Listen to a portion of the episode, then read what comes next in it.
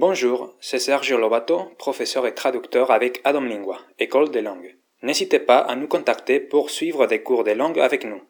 El precio de unas gafas. El gobierno francés acaba de crear un observatorio para vigilar el precio de las gafas. El precio medio en Francia de un equipamiento óptico, es decir, de unas gafas, es de aproximadamente 470 euros. 75 euros al año es el gasto medio de un francés en óptica. Es un 50% más elevado que la media de los países europeos, por ejemplo 62 euros en Alemania o 56 en Reino Unido. El margen bruto por un par de gafas vendida es de 275 euros. Es un 70% del precio de venta sin impuestos. El margen, la diferencia entre el precio de compra por el óptico y el precio de venta, es de un 233%.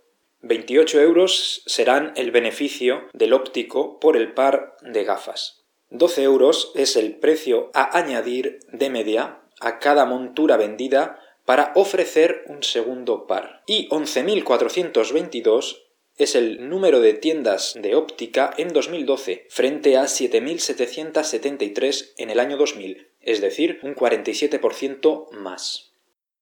J'espère que ce podcast vous sera intéressé. C'était votre podcast quotidien d'espagnol avec Sergio Dadomingua.